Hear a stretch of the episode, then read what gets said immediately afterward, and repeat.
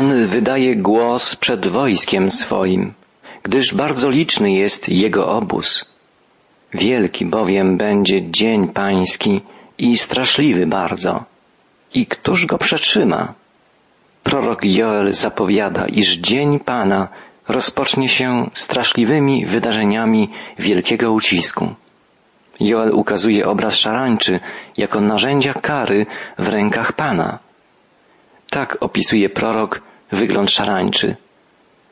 Wygląd ich podobny do wyglądu koni, a będą biec jak rumaki, co skaczą po szczytach gór, jak turkot rydwanów, jak szum płomienia ognia, co pożera ściernisko, jak lud potężny, gotów do walki. Przed nim narody lęk odczuwać będą, wszystkie twarze pobledną. Mówiliśmy już w czasie poprzedniej audycji, że te słowa proroka Joela przypominają obrazy księgi Apokalipsy. Szarańcza w wizjach zarówno Joela, jak i Jana porównana jest do wrogiej armii, do sił zła, z którymi Bóg rozprawi się u kresu dziejów, w czasie zapowiadanego przez proroków Dnia Pańskiego. Jednak przedtem, w czasie wielkiego ucisku, siły zła, przypominające straszliwą szarańczę, spustoszą ziemię. Prorok Joel porównuje szarańczę do potężnego ludu, gotowego do walki. Przed nim narody lęk odczuwać będą, wszystkie twarze pobledną, jak bohaterowie pobiegną do szturmu, jak mężowie waleczni wdrapią się na mury, każdy z nich pójdzie swą drogą, a ze ścieżek swoich nie zstąpią. Prorok opisuje pochód szarańczy jako zorganizowanej, niepowstrzymanej armii. W Księdze Przysłów czytamy Szarańcze nie mają króla, a jednak wszystkie wyruszają w szeregu. Armia szarańczy nie potrzebuje króla, dowódcy. Atakuje chmarami niczym zastępami wojsk. Niszczy systematycznie wszystko, co napotyka na drodze. W czasach ostatecznych nadejdzie inna armia, przypominająca szarańczę. Proroctwo Joela jest niejako przygotowaniem wizji Jana zapisanej w Księdze Apokalipsy. W dziewiątym rozdziale tej końcowej księgi Nowego Testamentu znajdujemy obraz plagi szarańczy czasów ostatecznych. Czytamy I widziałem gwiazdę, która spadła z nieba na ziemię i dano jej klucz od studni otchłani i otwarła studnię otchłani i wzbił się ze studni dym, jakby dym z wielkiego pieca, a słońce i powietrze zaćmiły się od dymu ze studni a z dymu tego wyszły na ziemię szarańcze, którym dana została moc, jaką jest moc skorpionów na ziemi. I powiedziano im, aby nie wyrządzały szkody trawie, ziemi, ani żadnym ziołom, ani żadnemu drzewu, a tylko ludziom, którzy nie mają pieczęci Bożej na czołach. To obraz niezwykłej plagi szarańczy. Nie będzie ona niszczyć trawy ani drzew, jak zwykła szarańcza.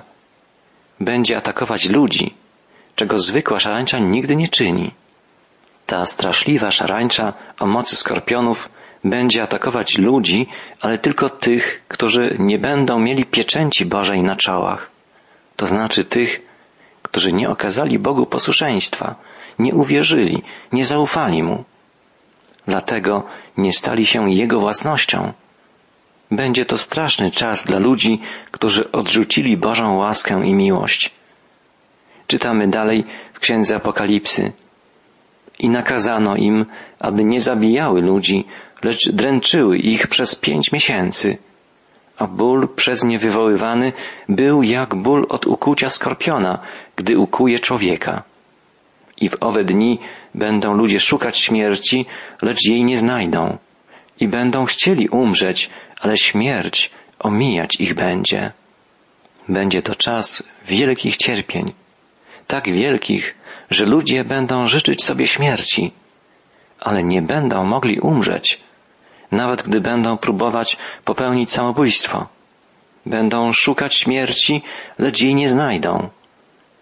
Wszyscy, którzy powiedzieli Bogu nie, będą musieli przejść przez niewyobrażalne cierpienia, które zada im szarańcza Bożego Sądu. Spójrzmy, jak niezwykły jest wygląd owej apokaliptycznej szarańczy. Jan świadczy, z wyglądu szarańcze te podobne były do koni gotowych do boju, a na głowach ich coś jakby złote korony, a twarze ich jakby twarze ludzkie, a włosy miały jak włosy kobiece, a zęby ich były jak u lwów. Miały też pancerze, niby pancerze żelazne, a szum ich skrzydeł jak turkot wozów wojennych i wielu koni pędzących do boju. Miały też ogony podobne do skorpionowych oraz żądła, a w ogonach ich moc wyrządzania ludziom szkody przez pięć miesięcy. To na pewno nie jest opis zwykłej szarańczy. Jest to opis plagi cierpienia i bólu, która dotknie ludzi bezbożnych, nieprawych w czasie wielkiego ucisku. Przed tą właśnie plagą Dnia Pańskiego ostrzega prorok Joel, wołając Wygląd ich podobny do wyglądu koni, a będą biec jak rumaki, co skaczą po szczytach gór, jak turkot rydwanów i jak szum płomienia ognia, co pożera ściernisko, jak lód potężny, gotów do walki. Przed nim narody lęk odczuwać będą, wszystkie twarze pobledną. Jak bohaterowie pobiegną do szturmu, jak mężowie waleczni wdrapią się na mury. Każdy z nich pójdzie swą drogą, a ze ścieżek swoich nie stąpią.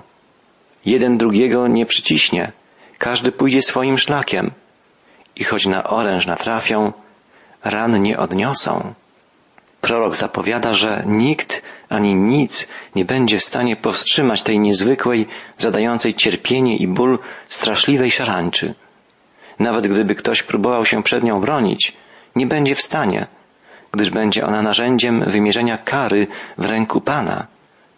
Bóg rozprawi się z wszelkim złem, ukróci wszelki grzech, wszelką bezbożność, bezprawie, wymierzy sprawiedliwość wszelkiemu stworzeniu.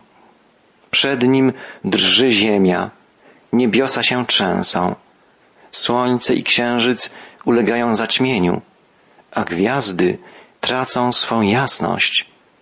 Ta wstrząsająca wizja Joela nie jest odosobniona. Podobnie wołali inni prorocy.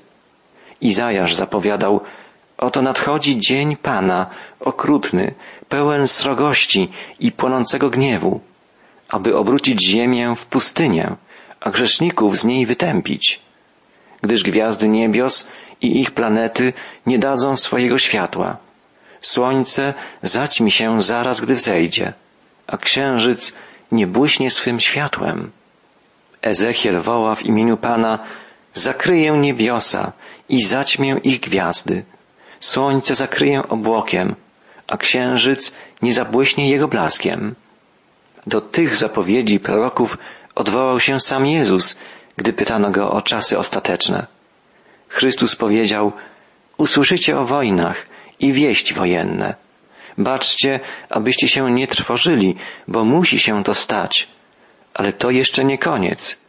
Powstanie bowiem naród przeciwko narodowi i królestwo przeciwko królestwu. I będzie głód i mur, a miejscami trzęsienia ziemi. Ale to wszystko dopiero początek boleści. A zaraz po udręce owych dni słońce się zaćmi i księżyc nie zajaśnieje swoim blaskiem i gwiazdy spadać będą z nieba i moce niebieskie będą poruszone. Prorok Joel woła. Przed nim drży ziemia, niebiosa się trzęsą, słońce i księżyc ulegają zaćmieniu a gwiazdy tracą swą jasność.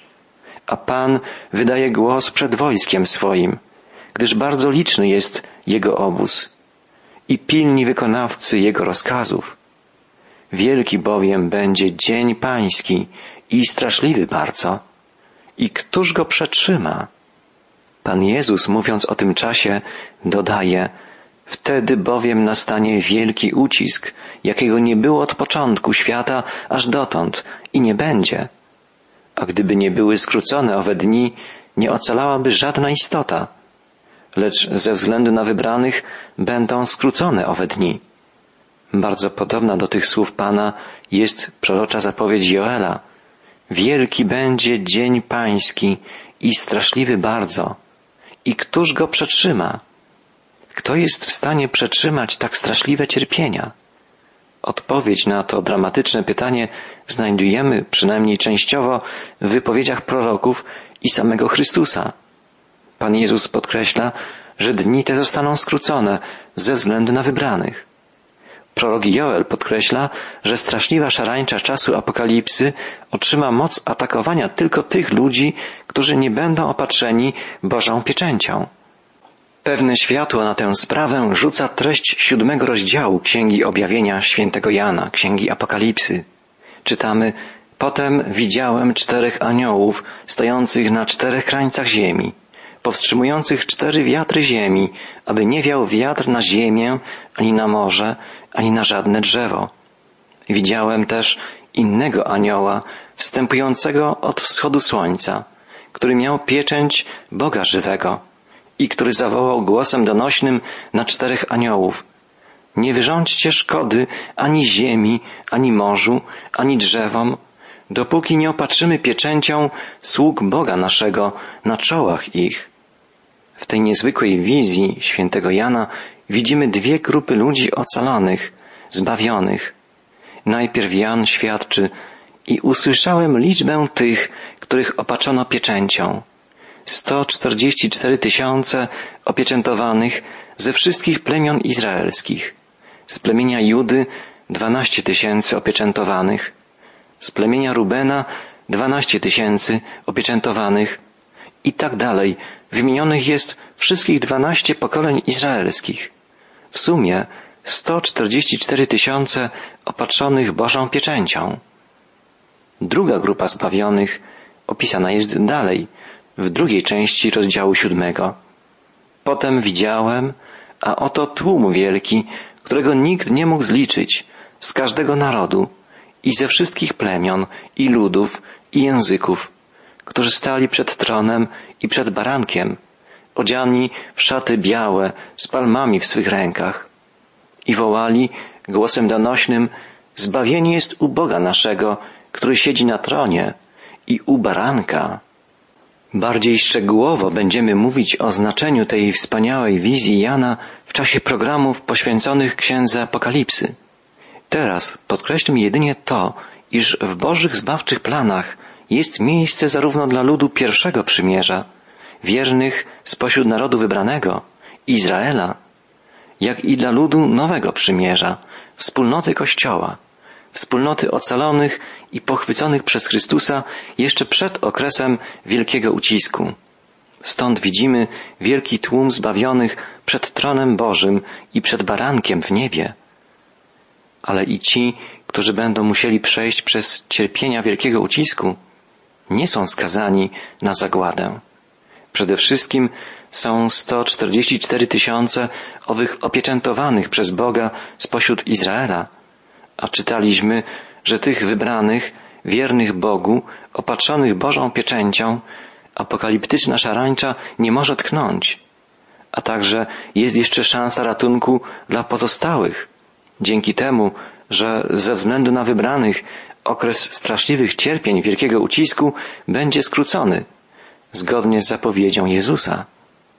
Ma to związek z obietnicą wylania Ducha Świętego na lud Boży u kresu czasów, co spowoduje, że wielu się upamięta, wielu zostanie jeszcze uratowanych. Joel będzie o tym prorokował dalej. Teraz zacytujmy tylko kilka wierszy z dalszej części księgi Joela. I wyleję potem ducha mego na wszelkie ciało, a synowie wasi i córki wasze prorokować będą. Starcy wasi będą śnili, a młodzieńcy wasi będą mieli widzenia i uczynię znaki na niebie i na ziemi, krew i ogień i słupy dymne. Słońce zamieni się w ciemność, a księżyc w krew, gdy przyjdzie dzień pański, dzień wielki i straszny. Każdy jednak, który wezwie imienia pańskiego, będzie zbawiony, bo na górze Syjon, w Jeruzalem, będzie wybawienie, jak przepowiedział Pan. W jakiejś cząstce proroctwo to wypełniło się w czasie stąpienia na ziemię Ducha Świętego w dniu Pięćdziesiątnicy. Wiemy, że do proroctwa Joela odwoływał się apostoł Piotr w swym pierwszym kazaniu, gdy narodził się Kościół w Jerozolimie. Ale docelowo proroctwo Joela odnosi się do czasów ostatecznych. Powiązane jest z nadejściem Dnia Pańskiego, jak woła Joel, gdy przyjdzie dzień Pański, dzień wielki i straszny. Każdy jednak, kto wezwie imienia Pańskiego, zbawiony będzie. Zapowiedź proroka budzi wielką nadzieję. Dodaje otuchy wszystkim, którzy z przerażeniem patrzą na to wszystko, co dzieje się we współczesnym świecie. Powszechne zepsucie, odstępstwo od Boga, egoizm, brak wrażliwości, upadek moralny, wzrost przestępczości, powierzchowna, płytka, często fanatyczna, fałszywa religijność. Wszystko to świadczy o oddalaniu się ludzkości od Boga, o tym, że ludzkość znajduje się na szerokiej drodze wiodącej ku zatraceniu, ku zagładzie. Jakże wielką pociechę niosą słowa proroka. Każdy, kto wzywać będzie imienia Pańskiego, będzie zbawiony. Jaki jest warunek ocalenia? Prorok Joel woła, Przeto i teraz jeszcze, wyrocznia Pana, nawróćcie się do mnie całym swym sercem, przez post i płacz i lament. Nawróćcie się do mnie całym swoim sercem. To Boże wezwanie przekazane przez proroka jest wezwaniem do człowieka w każdym czasie. Wszyscy jesteśmy grzesznikami. Każdy z nas skazany jest na zagładę. Musimy nawrócić się całym sercem, zwrócić się ku Bogu. Nawrócenie to całkowita zmiana kierunku, w którym się podąża. To zawrócenie z drogi egoizmu, pychy, dumy i wejście na drogę altruizmu, służby, pokory.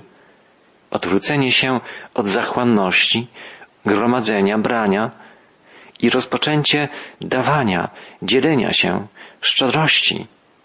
Nawrócenie to przemiana umysłu, przemiana serca i przemiana życia, odkrycie jego prawdziwego sensu i celu. Bóg woła, nawróćcie się do mnie całym swym sercem, przez post, płacz i lament. Post to rezygnacja z jakichś dóbr, świadome wyrzeczenie się czegoś, co lubimy, do czego przywykliśmy, do czego jesteśmy przywiązani. Post jest po to, byśmy uświadomili sobie, co jest naprawdę istotne, byśmy wypróbowali, czy jesteśmy w stanie zrezygnować z jakichś przyjemności dla skoncentrowania się na sprawach ducha, dla wyciszenia się, skupienia w modlitwie. Płacz to znak szczerej pokuty, pokory, głębokiej świadomości, że jesteśmy grzesznikami. Możemy zapytać samych siebie, kiedy ostatnio zapłakałem nad sobą, nad swoimi słabościami, nad swoimi błędami, nieposłuszeństwami, zaniedbaniami, zaniechaniami? Kiedy płakałem nad brakiem miłości w swoim sercu, nad swoim egoizmem, koncentrowaniem się na własnych sprawach, interesach, potrzebach, marzeniach i niedostrzeganiem potrzeb, oczekiwań, trosk, problemów innych. Drogi przyjacielu, ja i ty potrzebujemy nawrócenia, prawdziwej przemiany naszego świata ze skoncentrowanego na sobie, egocentrycznego, na świat chrystocentryczny, skupiony na Chrystusie, na Jego miłości, Jego dobroci i mocy musi nastąpić w naszych umysłach coś takiego jak przewrót w astronomii po odkryciach Kopernika. Musimy uświadomić sobie, że świat kręci się nie wokół nas, ale że jego centrum, jego osią jest Chrystus. W centrum naszego świata musi znaleźć się nie nasze ja, ale Syn Boży, Zbawiciel, Król. Musimy wzrastać duchowo, rozwijać się tak żeby móc powtórzyć szczerze za apostołem, żyję już nie ja, lecz żyje we mnie Chrystus. Już nie ja jestem ważny, lecz Chrystus we mnie. To, w jaki sposób On mnie przemienia, kształtuje, prowadzi. Czy tak dzieje się w naszym życiu? Apostoł wzywa nas, jeśliście wzbudzeni z Chrystusem, tego co w górze szukajcie, gdzie siedzi Chrystus po prawicy Bożej. O tym, co w górze myślcie, bo życie wasze ukryte jest wraz z Chrystusem w Bogu. Umartwiajcie to, co w waszych członkach jest ziemskiego, nieczystość, namiętność, złą pożadliwość, chciwość, odrzućcie gniew, zapalczywość, złość, kłamstwo. Przyobleczcie się w serdeczne współczucie, w dobroć, pokorę, łagodność, cierpliwość, a ponad to wszystko przyobleczcie się w miłość, która jest spójnią doskonałości, a w sercach waszych niech rządzi pokój Chrystusowy. Słowo Chrystusowe niech mieszka w was obficie.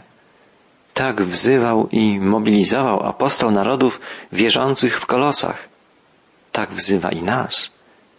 A Boży prorok Joel woła, rozdzierajcie serca wasze, a nie szaty. Nawróćcie się do Pana, Boga waszego. Tak, nawrócenie to nie zewnętrzne gesty, to nie rozdzieranie szat, ale rozdzieranie serca, przemiana serca, która czasem jest bardzo bolesna, bo wymaga autentycznej pokory, uświadomienia sobie swego prawdziwego stanu i zawołania Boże, jestem bankrutem, jestem zgubionym grzesznikiem. Przemień mnie, przekształć, przeoraj moje serce, wypełnij je swoją miłością, dobrocią, łagodnością, cierpliwością. Na takie wołanie Bóg czeka i odpowiada, bo On jest łaskawy, miłosierny, nieskory do gniewu i lituje się na widok niedoli.